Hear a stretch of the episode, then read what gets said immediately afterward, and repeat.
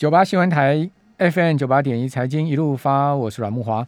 哦，这个台中家教男哦，这个三十岁的确诊家教男哦，哦，这个真的是超夸张的。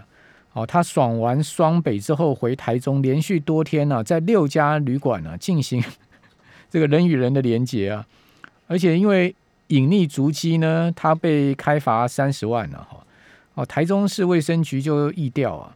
哦，也公布他在七月一号搭普悠玛回台中的车次座位，而且呢新增框列五个计程车司机来裁剪，他这个家伙也害了不少人呢，这个搞到大家都要去裁剪哈，真的是玩到疯啊！哦，这个跑到双北来，台北市、新北市啊，哦，这个蛮多地方呢，他都有足迹啊，然后呢还回到台中哦，这又在继续爽玩。哦，这个三十岁的家教男真的是精力体力过人呐！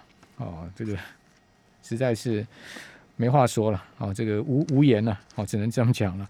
好，那呃，今天呢，外资哦，在期货啊，也同样站在卖方。好，这个因为礼拜三就是台子期的月期权结算了，外资今天在结算前呢，把空仓部位大台拉高到三万将近四千口了。哦，今年一空大台是四千多口，小台呢，呃，今年也空了六千多口啊。哦，所以小台的净空单流仓部位更高了，一万六千多口了。哦，所以这个大台小台呢都重兵集结的空仓部位。哦，所以今天呃，期货跟现货外资就五百多亿的卖压。哦，这个外资真的有这么看空吗？还是说这个盘势会有变化呢？至于说自营商跟投信也双双站在卖方，那另外。我们要讲说这投信啊，我们其实从上个礼拜就帮听众朋友在观察，这个投信也很罕见的持续的连续啊，从六月以来就一路站在卖方，那这到底是怎么回事啊？我们赶快来请教群益期货的张林忠分析师，林总你好，是木华晚安，听众朋友大家晚安。好，那我们可以看到法人的筹码面上面似乎呢都比较偏空了，这是怎么回事呢？我想还是跟国际股市有关的。那美股在上周大概礼拜三开始之后就开始进行修正。原则上，在国外只要大跌啊，他们在新兴市场亚洲，大家就会进行比较大的卖超。那其实不仅仅是台湾，我们可以观察每天的报表，就是像南韩啊，或是像这个印度股市，它都会进行比较大的卖超。所以你看，因为上。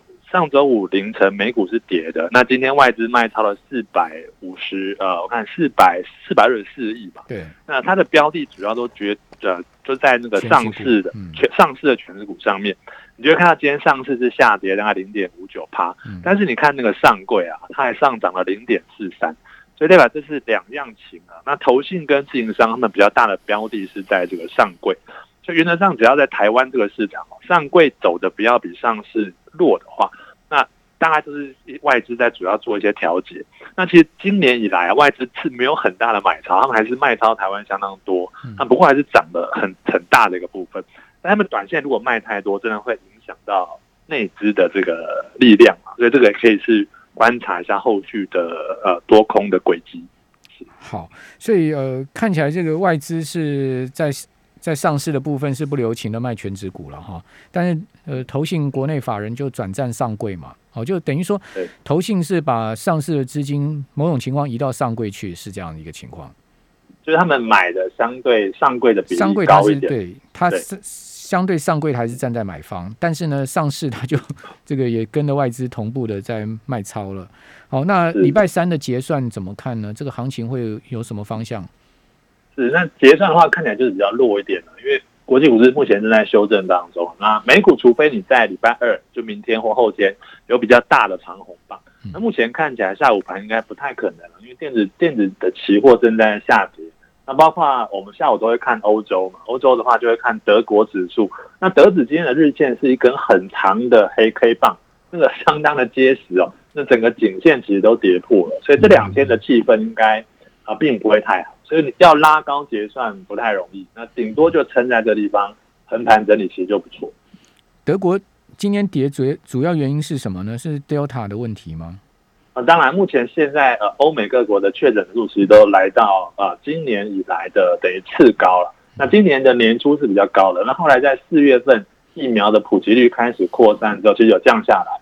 但是他们会都会画一个最近七天的均线，对，就是确诊人数的 MA 七啊，最近是往上扬的相当高，而且是高角度的哈，高角度这样冲上去。对对对，那个斜率相当高，所以目前各国在反映这样的状况。哎，就是在想说，去年那个呃很严重的状况会不会卷土重来？目前在反映这个事情。对，因为美国已经到一天七万多人确诊嘛，哦，英国也是五万多人确诊，这个数字都是近期来的新高哦。哦，所以疫苗施打下面还有这样子的疫情哦，那真的也令人蛮忧虑。这个 Delta 病毒，还有这个浪打哦，这个新的一个变种病毒啊，哦，这些变种病毒是不是疫苗也没有什么太好的防护力？这当然就变成市场的疑问了。那当然进一步就联想到经济跟股市了嘛，就变成这样状况。好，所以刚刚林总讲说，美国股市的压力颇大哈。我们可以看到上周啊，美国五大指数这是全面下跌哦。呃，罗素两千跌最多，全周跌幅呢超过五趴哦。好，罗素两千小型股票指数是连续三周的下跌。啊，另外纳指呢跌幅是百分之一点九，呃，标普也跌了一趴，道琼跌相对少一点哈，全周跌百分之零点五。纳斯达克一百指数跌幅刚好一趴。那此外呢，跟台股联动比较关关系密密切的费半指跌了四趴。好，那至于说欧洲股市上周啊。哦，全欧六百指数跌幅是百分之零点六。哦，德国呢也跌了一趴，法国也刚好跌一趴。好，英国跌了百分之零点九。所以欧洲三大股市大概在上周全周也都有百分之一左右的跌幅了。哦，所以美国这个五大指数里面呢，最弱势的哈就是小型股票，好以及呢费半这两个市场哈。那林松，这美国最近在跌这个小型股票跟半导体股票，那这个主要的背后的下跌的呃原因是什么呢？对，我们可以看一下那个股市的板块啊。那我们看一下，比如说美股在上上个交易日，它主要跌的，那第一个半导体跌最多，跌了二点一 percent。嗯，那半导体大概就是跟一些这个预期，呃，这个疫情可能越来越严重，那需求会降的比较多。那其实整个地图看起来全部都是绿色的啦，包括像这个互联网零售啊、互联网销售啦、消费电子啊等等，大家就是下跌。那上涨的类股在哪些？第一个在生物技术。涨了一点二七 percent，那医疗设备啦、公用事业，还有诊断与研究，那这种类股看起来就是防御型的股票了。就是当疫情严重、整个停摆的时候，这些那个公司还是持续会赚钱，所以整个的资金的挪移大概都靠到这个地方。那包括你可以看到几个避险的商品，其实钱都涨，呃，就是它的这个价格都往上走了啊。例如说，直利率啊。债券的殖利率的价格它是上升，那利率下跌嘛，价格就上升。那美元指数也上涨，等于是聪明的钱呐，已经往非股市的地方慢慢的挪移过去。这个是可以看到比较明显移动的轨迹。嗯，美元指数回到九十三点嘛，哈，这个上上周上周还没有到九十三，今天已经跑到这个位置了。美元指数呢，上周全周升了百分之零点七，到九十二点七。我们看到另外金价。有出现前高后低的状况，就是上半周走强，但是下半周受到美元指数回升的这个影响哦，金价也压下来。好，上周全州的涨幅呢收敛到只有百分之零点二。好，不过也是还是连续四周的回升了哈，只是说这个回升的幅度跟下当初这个下跌前一波下跌比起来是差很多。好，那亚洲股市呢，整体而言呢，韩国最强哦，香港也还不错。哦，上周。韩国涨了百分之一点八，恒指涨百分之二点四，但日本股市就比较弱哈。日本股市上周全周跌了百分之零点七。哦，东京奥运剩下倒数几天哦，就要呃堂堂开幕了。这个但是开幕呢是基本上是史上哈没有观众的这个很罕见的奥运会哈。上证指涨幅百分之零点四，深成呢也涨百分之零点八六。好，所以陆港股呢出现了呃。止稳的状况哈，好，那亚洲股市整体而言，你的看法呢？日本这个奥运要开幕了，哦，这个能激励日本股市吗？还是说呢，奥运会让日本股市形成更重的压力呢？我觉得短线多方的机会暂时会先消失啊，因为目前世界各国的股市，其实你看那个日 K D，我都在高档进行那个死亡交叉向下走。包括入股也是，其实入股已经沉寂了很长的一段时间了，所以我觉得呃，短线亚洲股市暂时没有太大的这个机会啊。那当然，除非呃这个疫苗施打的状况，像日本施打疫苗状况真真是很差嘛，因为他们连像 A 利他们都不打，所以还会捐赠给台湾这么多。那所以你说这个奥运可能对他们带来很大的经济收益，这个当然是有待商榷。那所以我觉得美股的反弹呢，如果能够呃在之后有比较大的这个。长虹出现的话，雅股才会比较大的机会。所以一切还是要回到美股身上，是吗？所以我觉得它是全球的火车头。嗯，是。那就也就是说，如果美股没有太大的这个呃上涨的动力的话，雅股还会持续疲弱下去，还是会持续下去。对，好，那小台我更正一下哈，小台今天呢，这个外资是卖超六千六百口哈，所以小台的净多单呢哈是六万六千一百三十七口。好，这个是在小台，我刚稍微更正一下哈，这个笔记 抄的有点乱，没看清楚。好，那呃，接下来我们看一下美国债市哈，美国十年期国债值利率啊出现了连续三周的走低。刚刚林总讲到，这个债券价格是走高的，债券价格呢跟值利率是呈现反向关系。好的，在上周五呢，十年期国债值利率呢是收破一点三哦，在一点二九。哦，那资金还是往债市在游动哦。那资金往债市走也是一种避险的情况吗？哦，当然是啊，债市呃债跟股其实就是跷跷板。那在过去的一两年，因为这个联准会它大幅的放松这个呃货币政策，就市场上的钱真的相当多，大家都把钱移到股市。但当股市开始步入熊市的时候啊，那美国人他们的熊市的定义其实很简单，就是从最高点啊修正了二十 percent 就叫做熊市，他们就会把钱移动到这相对安全的，比如说像债券市场。目前看到有这样的状况出现，如果这个盘啊，就是股股指类的商品如果没有止跌的话，那移过来的状况其实会越来越强劲。嗯，好，呃，上周美国公布出来重要经济数据啊，六月的零售销售是优于预期的啊。不过呢，密西根大学的消费信心不升反降啊，呃，降到五个月来的低点。哦，主要是消费者担心未来一年通货膨胀率哈，这个呃这这个担忧啊，是创下两千零八年八月以来的高点。那你觉得这一这边美股出现一波这个比较明显的空头走势的几率有多大呢？我觉得应该会有到六十 percent 左右。哦，那其实就是超过一半的几率啦。对，因为他们在前几周其实反应力多，就是坏消息其实会被淡化掉。包括你看像那个尖牙股，其实都涨得相当多。嗯。但最近几天开始只反应利空啊，只要数据不好，那它会抵消到像金融股的财报其实不错。对啊。但是就是不会上涨。没错。对。你看到花旗这个高盛啊，哈，这个公布出来的财报都不错，但是股价都是下跌的，是好，对，好，所以这个利多不涨就是一个麻烦哦，尤其是这个礼拜进入到尖牙股要公布财报的重头戏哦，好，那七月二十七号的美股的盘后哈，这个苹果要公布财报，那苹果现在市值啊已经来到了二点四兆，逼近二点五兆啊，那这个苹果能不能稳住金星呢？好，这个尖牙股能不能稳住金？我们休息一下。九八新闻台 FM 九八点一财经一路发，我是阮木华。哦，上周费半指哦，在周五是有跌破季线的情况哈，能不能很快速的回到季线之上？哦，这个当然也关系到台股后市啊，因为毕竟费半指跟台股联动性非常的强哈。那现在目前夜盘的跌点哦，稍微收敛哈，刚刚一度跌了一百多点哈，现在目前收敛到下跌八十四点，好，来到一万七千七百点附近哈。那感觉起来呢，稍微回上来一些些，好，不过呢。呃，似乎今天晚上的夜盘呢，以及美股是有挺大的考验哦。我们刚刚讲说，呃，这个礼拜进入到尖牙股要公布财报的重头戏哈。呃，首先打头阵的是奈飞，好，Netflix。另外呢，微软跟英特尔都在本周要公布财报。好，那美国还要公布新屋开工、营建许可这些重要的房产数据之外，哦，周四呢，欧洲央行有利率决议哦。哦，这个欧洲央行会不会继续放出鸽派的声音哦？看起来应该是。免不了了哈，因为毕竟欧洲的 Delta 病毒肆虐哈，这个没有欧洲央行这个紧缩的空间嘛。那欧洲央行上个礼拜呢是调整通膨目标，呃，这个把它调高到二，好，本来是落于二的情况下调到二，这个调到二啊，你不要小看了，它是二十年来欧洲央行首次上调通膨目标啊。好，那周五呢？欧元区好，这个也要公布七月的制造业的采购经理指数哈。美国也要公布出来七月的 market，呃，这个制造业跟服务业的 PMI 就采购经理指数。好，那这些重要的财报跟经济数据，我们怎么观察？我们继续请教群期货的分析师张林忠。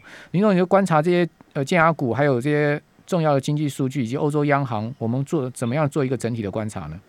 是，其实他们的利率决策还是会观察一下现在的状况，包括联准会他们其实有比较大的这个呃，是意见相左啊。那其实 FED 大家在观观察一个重点，就是那个鲍威尔他的这个任期啊，是到二零二二年的大概二月五号，那就是明年的二月份。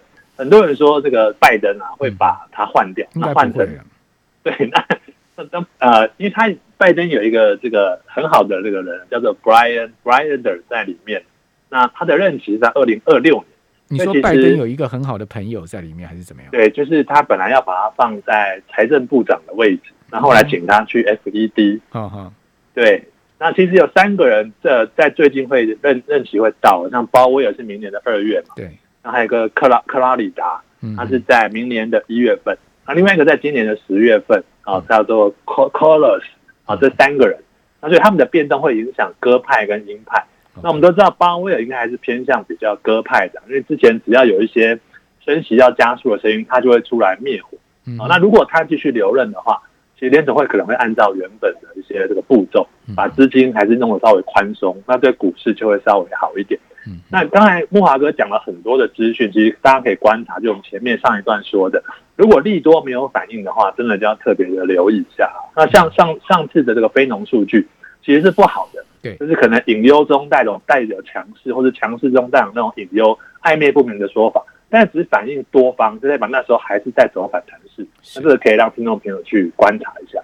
好，所以林中刚跟各位讲一个重点哦，听众朋友，我们往往会观察一些经济数据或是市场消息，如果呢市场对于利多的这个反应是很积极的，代表它就是一个多方的趋势方向，对不对？如果说市场对于利多的反应很冷淡。甚至利多不涨，利多下跌，哇，那你就要小心了。那同样的利空消息，如果市场反应很冷淡的话，那对，那当然这个对市场多方也是比较好的一个状况。可是呢，对利空消息呢，市场的反应是非常剧烈的，哇，一个利空出来，啪一下就在这个往下掉，那你就要小心了。比如说，为什么讲说这个台子期现在夜盘值得关注？主要原因是什么？好像美国也没跌多少啊，它一下就砍下去一百点啊，这不是很怪吗？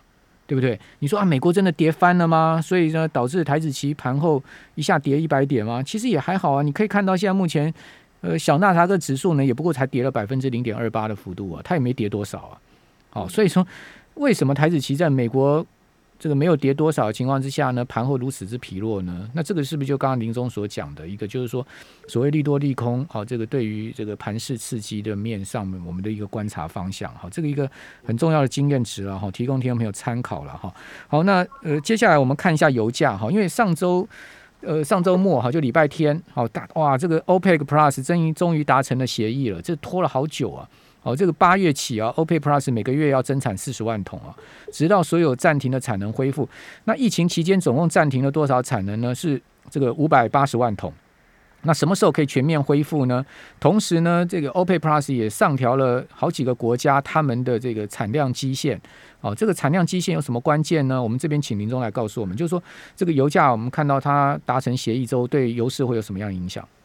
对，那我们首先看一下那个会议的重点，他们达成了增产的协议。那重点就是在这两个字啊，增产。所以 供给的地方应该就是会增加。所以你们看油价这几天其实表现就开始在反映利空，因为如果增产的话，需求上不来。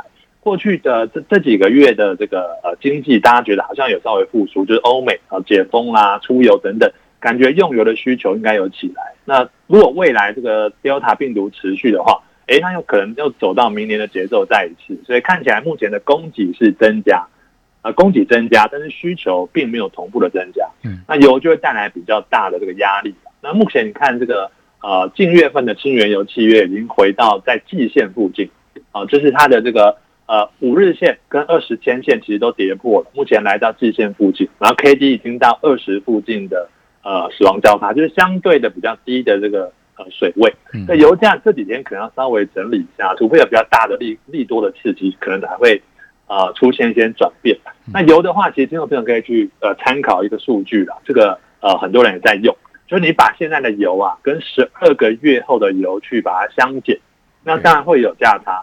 那远月的油一定比较贵嘛，因为你要放十二个月的这个储储货储藏的成本。嗯，你可以看哦，最近都是逆价差，就是近月的油是比较贵的。对。那就代表啊，这个油的需求是比较高。嗯，那当有一天这个局势如果转变的话，这个油可能真的会就会走空。那目前还没有看到这种状况。